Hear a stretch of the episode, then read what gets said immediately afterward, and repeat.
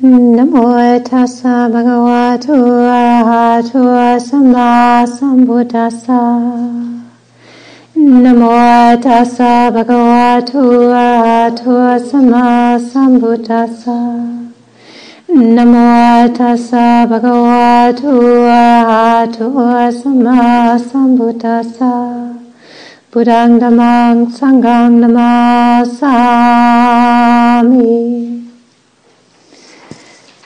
So, one of the um, traditions that have come from the uh, monastic tradition, or at least the tradition that I'm familiar with, is in before giving a, a talk. In the it, there's a, this chanting, and this chanting um, has a particular purpose, like all the chanting has a particular purpose, and this particular purpose is just to signal that. Um, this is not the same as kind of ordinary chit chat or Q&A or just hangout time.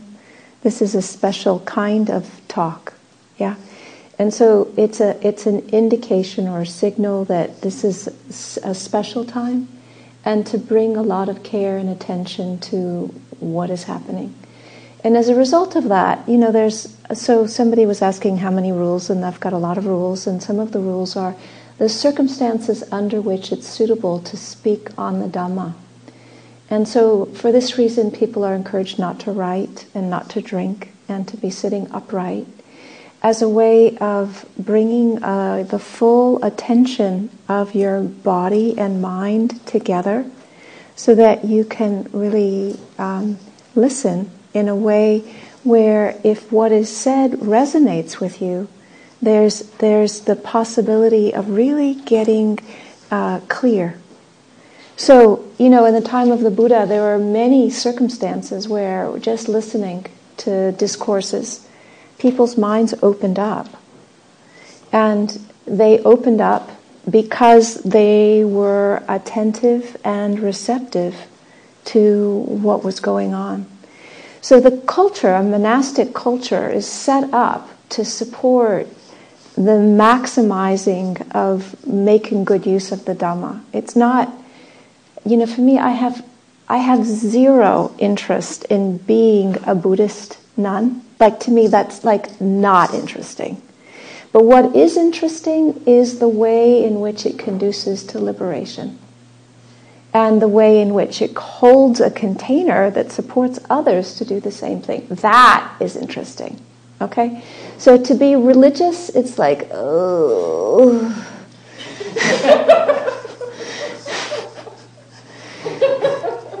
to be awake, yes. You know, big difference. Yeah? So one is an identity, one is an awakening. So all this stuff about, you know, what seems like it doesn't make much sense, when you look at it from the perspective of the kinds of things that can support waking up, it's helpful. So for these kinds of reasons, I'd like to invite full attention with your body. Relaxing in a way, full attention with your body. So that when you're listening, you can bring so much attention into your body, you can really get a sense of whether what you hear resonates with you as being true or not. Yeah?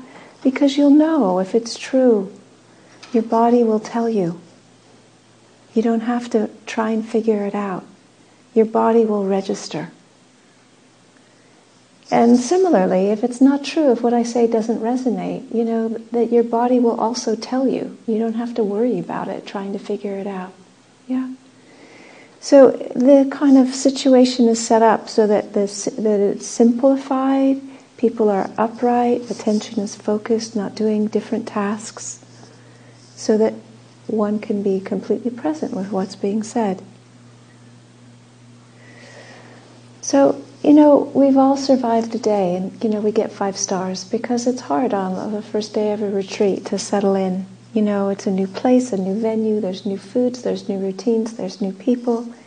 You know, for some it was actually quite challenging coming for a bunch of different reasons. And people have got different things going on, and so for some it was scary and challenging to be here. And so, you know, really a lot of kudos to you for making the effort, for coming, for showing up, for staying, and for working with the the kind of edges that come up. And for most people, first day of retreat has some edges in it. You know, as we're transitioning from Mach 5 of our ordinary life into reverse 3, you know, it's a big transition. You know, the speed is different and the amount of impact is different. And, you know, even though there are a lot more things on the table and on the bulletin board than I have mostly seen on retreats, it's still not very much compared to the kinds of emails and texting and telephone calls and conversations that we're normally having. And so there's a, there's a, there's a big transition to go from our ordinary world where there's such an enormous amount of input and impact into a retreat context in noble silence where we're spending hours a day in contemplation with what's arising. It's not what we normally do. And so, in an ordinary circumstance, you know, when anything is uncomfortable, we have all of our little strategies that we can do to distract ourselves or to um, self comfort. And many of those strategies are not so readily available here, you know? And so we're left with the discomfort of having to be with what is without the strategies that we're used to to placate or to nourish or to comfort or to distract. And it takes courage. It takes courage to be with the mind as it's settling and finding its own rhythm and coming into uh, a sense of, of, of relaxation and energetic alertness, relaxed alertness in a new environment. And then there's all these different people here, and you've got all kinds of different histories with each other. And for some, this is a really safe place, and for others, it's a little bit of a challenging place. And so there's all the human dynamic as well, where, you know, in our normal houses and homes, we've got the front door that we can close and we can lock, and we can make clear decisions about who we invite in and when. And on a retreat, it's whoever shows up. You know, it's not according to any any individual person's preference. And for some, that's a real joyful thing, and for others, it's a little bit scary. You know, not knowing who's going to show up. So all of this is present on a retreat, and you know we get to work with it. So one of the um, things that I struck me tonight when we were doing the chanting, you know, was the, the the qualities of the Buddha. You know, the first quality of the Buddha that was delineated was not his extraordinary wisdom or his phenomenal compassion. It was his skillful conduct. Did you notice that? I don't know. I mean, I've read this, I've done this chanting a gazillion times, and it's the first time that I've actually noticed that the first quality that was spoken about was his skillful conduct. And so you can see, you know, in, in talking about, you know, somebody who's awake, who's clear, you know, one of the first manifestations of that is, is that they're living with integrity. And the way that they're living is not causing harm or confusion to the people around them. But it's also very clear in terms of doing what is necessary and not doing what's not necessary. And so when you look at, you know, the life of a monastic or the life of a renunciant, part of the lifestyle is designed around to hone attention into what's necessary and give us a really clear shape or box to explore what's necessary and what's not necessary. And I see, you know, in our contemporary world with a lot of the choices that are available to a lot of people, because there's so much choice, then it's not often the case that people can use that choice for exploring what's really necessary. Because people get habituated to being able to do what they want in order to feel comfortable, rather than to what's actually really necessary. And so, you know, taking up shapes or boxes that have a little bit more um, discipline in them, or opportunities for reflection, or choices around renunciation. They're not meant as kind of like ascetic torture chambers, you know? Renunciation is not meant to be a life of deprivation. The purpose of it is, is actually to be able to focus on what's really necessary so that our attention can move there and so that our hearts can open. So the irony about renunciation is, is that it's blissful. Now, most people would not put those two things together, that renunciation is blissful. But that's actually what happens, is that when your mind is honed in and focused in on what's necessary, then your heart can open, and when your heart opens, that's what you experience as bliss. Yeah? So we have different kinds of ways of holding the teachings. And you know, one of the ways of holding the teachings is the, is the understanding of the importance of generosity, the importance of integrity, the importance of concentration, all as a way of supporting cultivation. So when we come on a retreat, especially on the first day of a retreat, you know, some people didn't sleep so well last night. We've got different people with different mobility issues. We've got somebody who hurt themselves dealing with pain and all of a sudden quite a shift of mobility. You know, takes a lot of generosity of the heart to meet all the stuff that arises in a way where there's care and respect rather than just trotting out the same old kind of thing that we're used to, which is to push and to berate and to hammer and to hash and to thrash and to slander and to not really pay very attention and then to criticize and to shame. You know, the normal things are really easy to come up with in a situation where we're challenged and sometimes it's not comfortable. And it's inevitable if we're sitting for more than, you know, five consecutive minutes that we have an opportunity to feel things that are uncomfortable. Whether our body starts aching or we're not sure what we're doing or we feel a sense of, you know, sleepiness and we don't think we should or we want to feel something different. You know, we're not sure exactly what's going on or know, how come nuns do all these weird things and you know whatever's going on you know it's the stuff that comes up in the mind is not always comfortable. Our bodies ache you know. They're not used to sitting for 45 minutes hour after hour after hour after hour. And you know we're not used to walking and we're just staying with walking. We're used to walking in order to go somewhere in order to get something done in order to be productive and so it's a shift. And in shifting gears, you know, there's opportunity for all kinds of stuff to arise. And, and I would imagine that if we took a vote, you know, most people are not likely to have been in bliss and rapture all day long. That's my guess. it's just a guess. but that's my guess. And so, you know, we have all of this stuff. Yeah, and so a generosity of the heart, the willingness to connect and access our own goodness is something that's really important that we have as ballast when we're dealing with the kind of gritty, you know, stuff that comes up. That we actually can feel the, the goodness of our intention, the goodness of our of our aspiration, that we can sense that there is some value in not just following thoughts and habits and patterns that there's actually something more nourishing that we have readily available to, but we don't always have easy access. It's here, but we don't always know how to, to touch it, to reach it. Yeah. So generosity, the, uh, the capacity to bring forward deliberate acts of kindness, is a, is a support that gives us ballast for being here.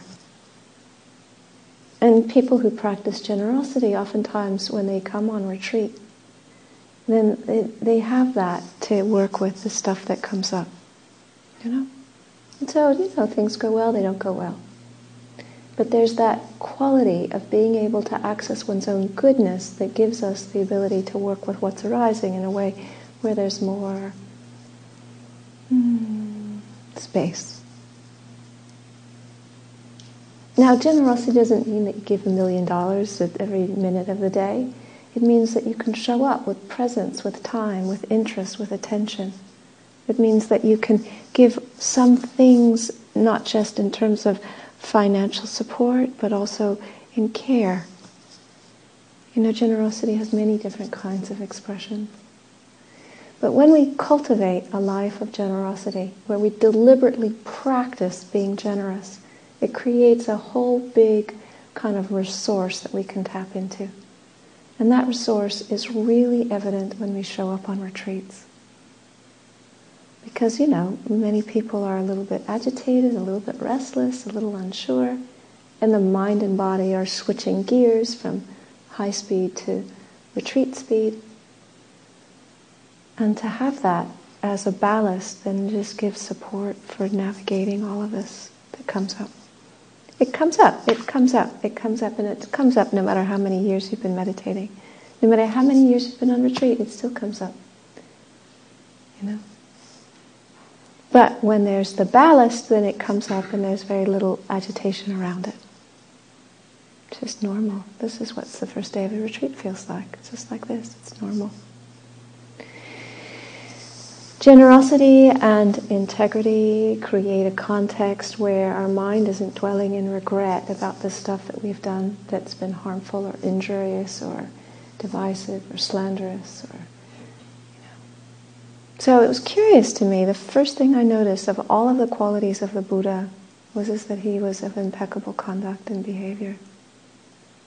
You know, he lives in the world in a way where there's just no ripples out from his side in terms of the impact that he's having and the way that he's walking and the way that he's interacting with people. Just clear, straightforward. And when we live like that, you can see, you know, people around you trust you, animals around you trust you. You know, and, and as a result of being trusted, there's an interest for people to come near, interested in speaking to you or being friends. And that there isn't the kind of regret of, oh, I did something that was wrong, or I, I shouldn't have done that, I shouldn't have said that. You know. Not out of self doubt, because self doubt is, is not just a level of integrity, that's another particular something that we in our Western world have to navigate. You know but regret because there was genuine a sense of, of an intention that wasn't kind or harmless. So generosity and integrity then create pillars, and the pillars are supportive for concentration. Now, not long ago, I heard this metaphor or story that one of the Forest meditation masters uses.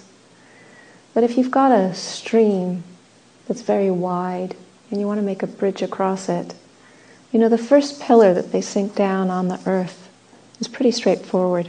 You know, the earth is there, they can sink it in, it's not so hard. The pillar on the other side of the river also isn't so hard. The pillar that's challenging is where the stream is running. To actually sink the pillar into the earth in the middle of the deep current and the deep water. And so concentration is like this, where we're trying to gather in, collect in, settle in, bring in. We're trying to allow our attention to focus in. Not because there's something wrong with out, because when we focus in, we can see things clearly. And when we see things clearly, we can come into a completely different relationship with what's going on. When things are a blur or scattered or all over the place, we're doing 10 things, we're not doing anything with clarity. Even if we're doing two things, we're not doing two things with clarity, usually. You know, how many people can eat and read and taste your food at the same time? We can put food in our face we can swallow it when we're not tasting it, we're not chewing it, we're not digesting it properly, we're not actually present with the food because our mind is focused on what we're reading. So to gather in and to begin to slow down and to begin to just do one thing at a time,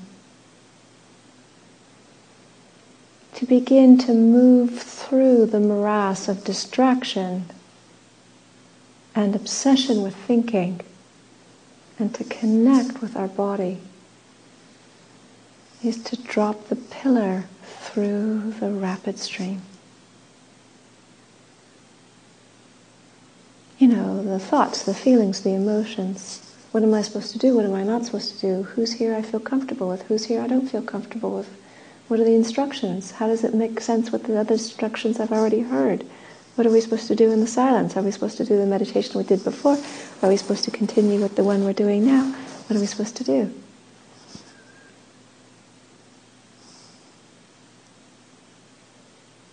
So all the thinking and all the thoughts and all the concerns can come up. And what's needed is to meet what's there and to drop in, to gather in, to collect in attention into our body where we start to feel and sense and open and relax and let our body be something that supports our intuition about how we move forward with our meditation. What's needed right now?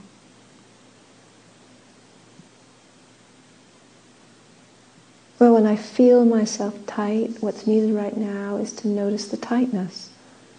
And when I notice the tightness, then I can relax, open. And sometimes it's not a big, huge thing. It's a very subtle thing, just a slight movement.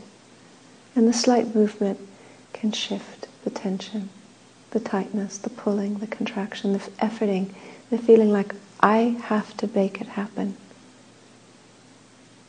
Just the tender, the anxiety of not sure, not sure, not sure, not sure, not sure, not sure.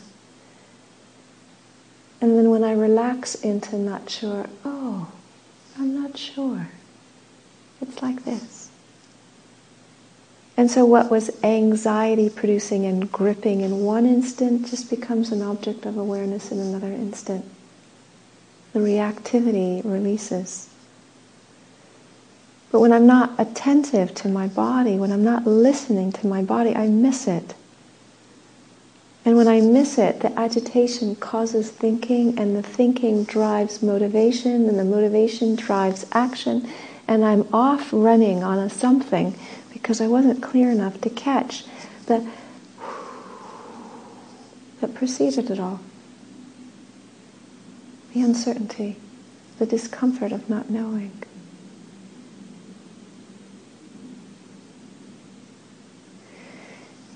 Sinking the pillar into the stream, into the fast moving current, with our habits and our thoughts and our reactions and our wanting and our not wanting and our wanting to be comfortable and our not wanting to be uncomfortable, our wanting to be sure, our not wanting to be with uncertainty, wanting to get it right.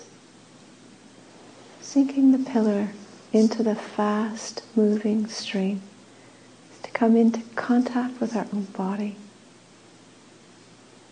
Feel the feet on the earth. Notice our hand on the doorknob. Slowing down to be in pace with what's going on. To catch what's going on and to respond skillfully to what's going on rather than to react habitually to what's going on.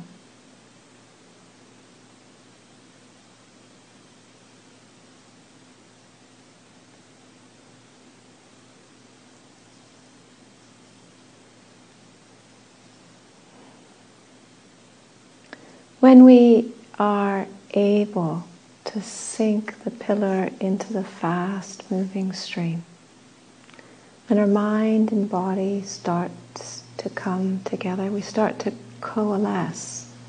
Are, there's a coherence.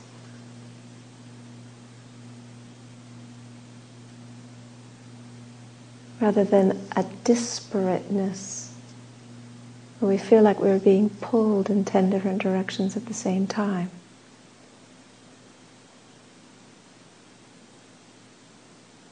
And in that coherence. There's much more resource to be with what's arising.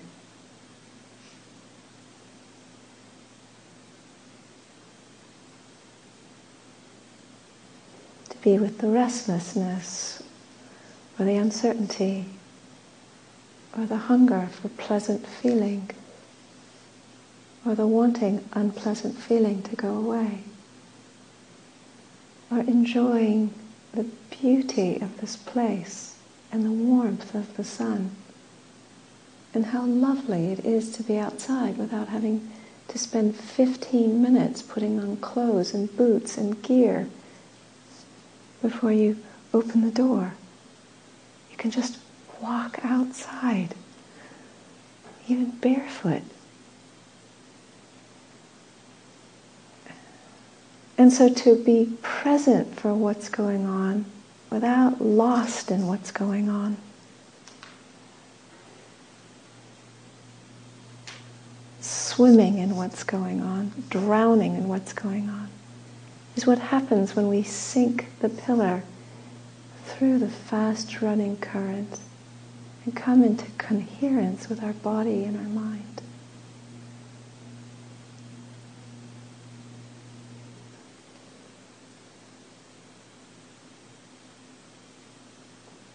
So the foundations of mindfulness are set up as a support to be with what's going on.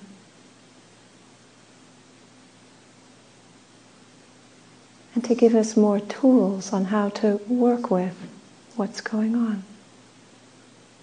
And so if we experience our body as uncomfortable, we can shift from the first foundation of mindfulness to the second foundation of mindfulness and just be with the discomfort as an unpleasant object of mind.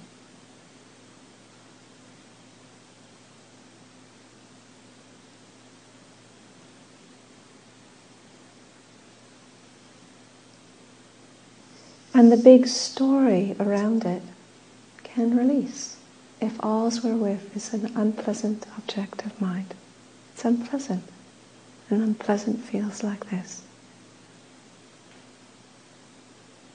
Or being with the beauty is pleasant.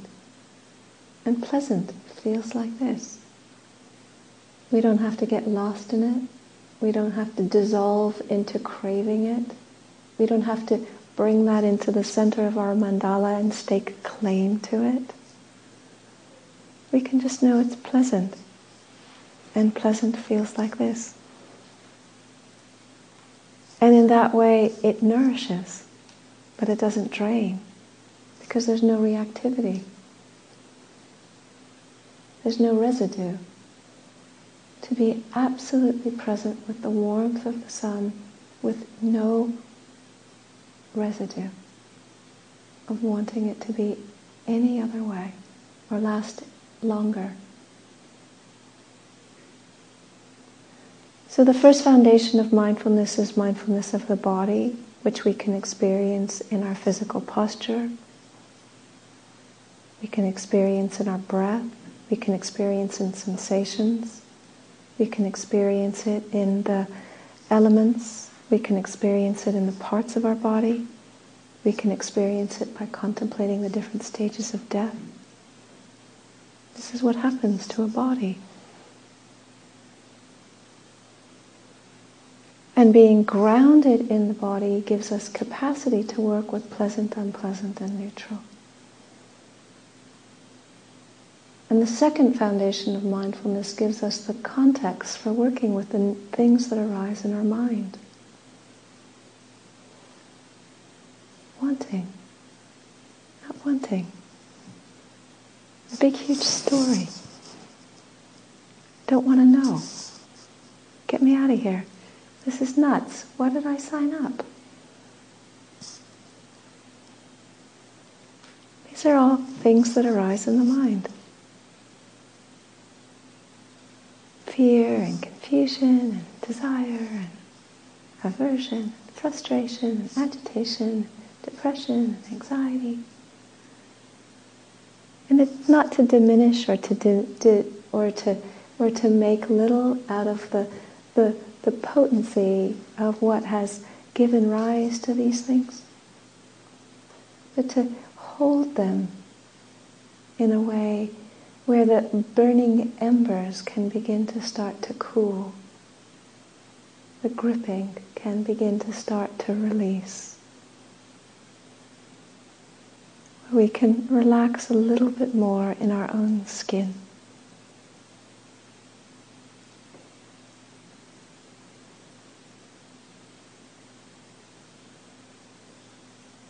Agitation is not the whole story. It's something that's arising in the present moment. It passes.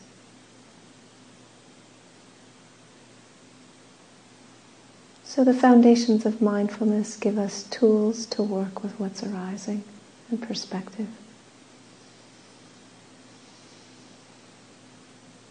So that we can see things a bigger view.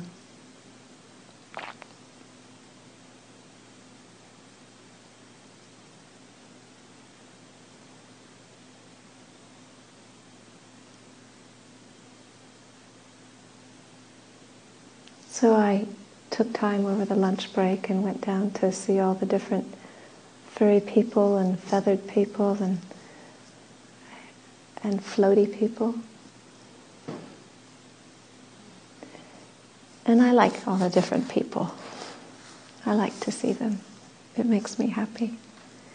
And then I read the names and you know the story of each one and you know many of them were raised as pets and you know people not understanding that a bobcat doesn't make a good pet.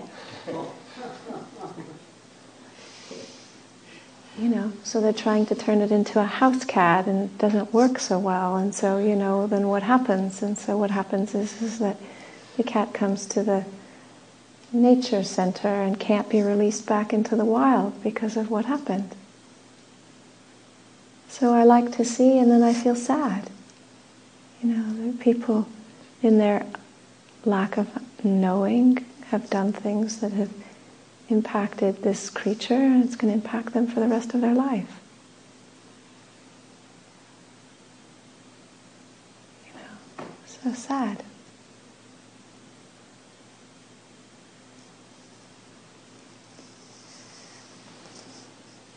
And I was hearing the chainsaw today, and you know, I don't know why they were chainsawing today.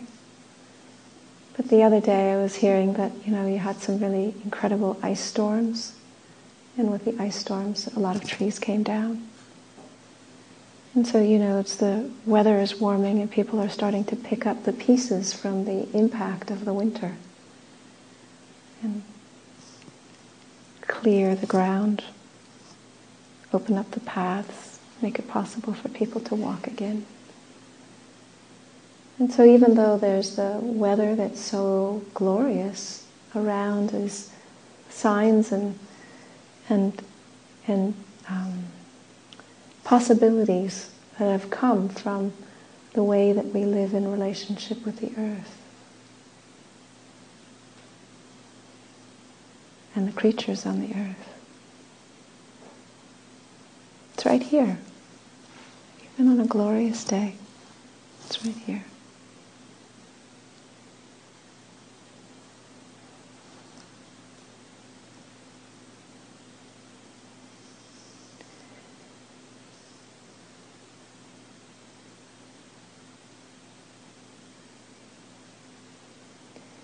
And so the practice tells me that, you know, these things that are right here are important to open to, not to push away.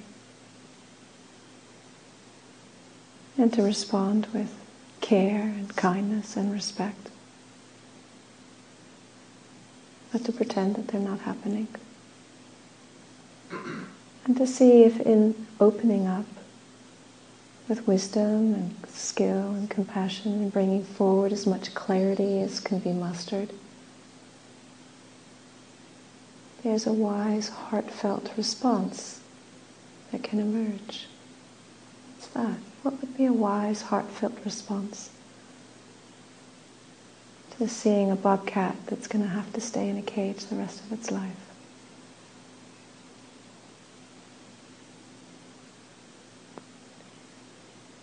For me, it's to just be as present as I can in the moment. And to accept the feelings that come the beauty of seeing this exquisite creature, the sadness of recognizing what's going on, and the appreciation for the community here that's created habitat for them to live, or supporting them. Rich mixture.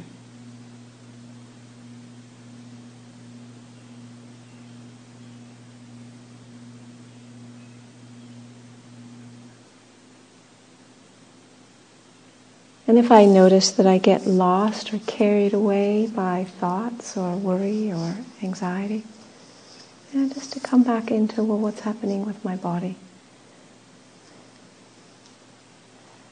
Am I tense? Can I allow alignment and balance to support relaxation? Do I need to breathe in a slightly different way? Rather than leaning forward can I just be upright? Rather than contracting, can I just open?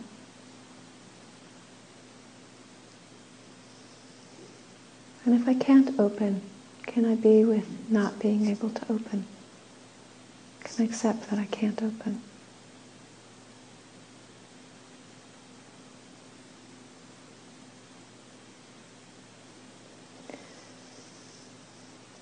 Dropping the pillar into the fast moving stream is to gather. To gather so that we can become cohesive, not dispersed. So that we can bring the whole of our body, heart, and mind to what's arising. So that we can begin to see the difference between what is reactive and what is responsive. What is habitual and what is coming from wisdom and kindness and compassion.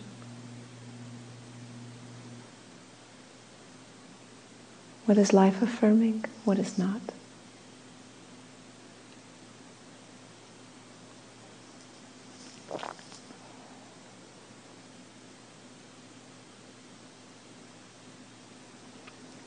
Generosity gives us access to our own goodness. That goodness help support our ability to live with integrity and to meet what arises. Our capacity to live with integrity supports gathering in, dropping the pillar through the fast moving stream.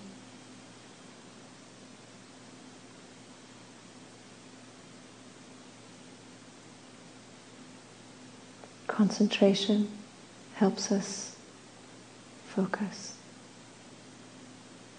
see, and respond.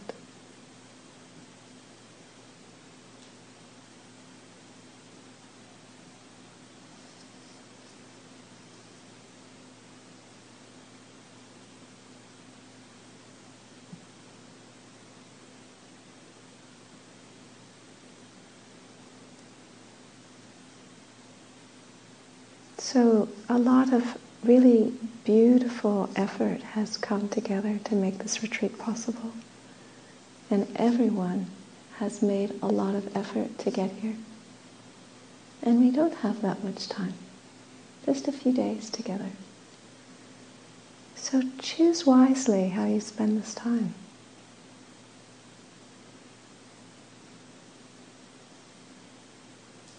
There isn't going to be another first day. I promise. And the efforts that we've made today will support our inquiry tomorrow. So just make really wise choices about how you spend the time. And as, as lovely as it is to spend time together with friends here, really check out and see if that's the best way of spending your time. If that's the most supportive thing to do. Not to cause shame or a sense of doing it wrong if that's the choice that you make, but really to see if your wisdom is congruent with that.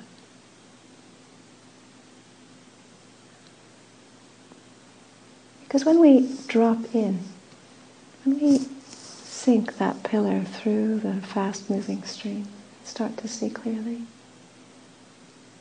the kind of richness of what we can bring to our friendships is huge.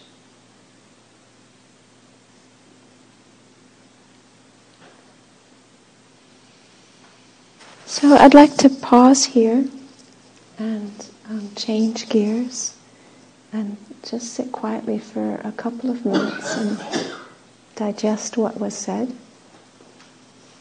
and then close with some chanting. Okay? Thank you for listening. To learn how you can support the teachers and Dharma Seed, please visit dharmaseed.org slash donate.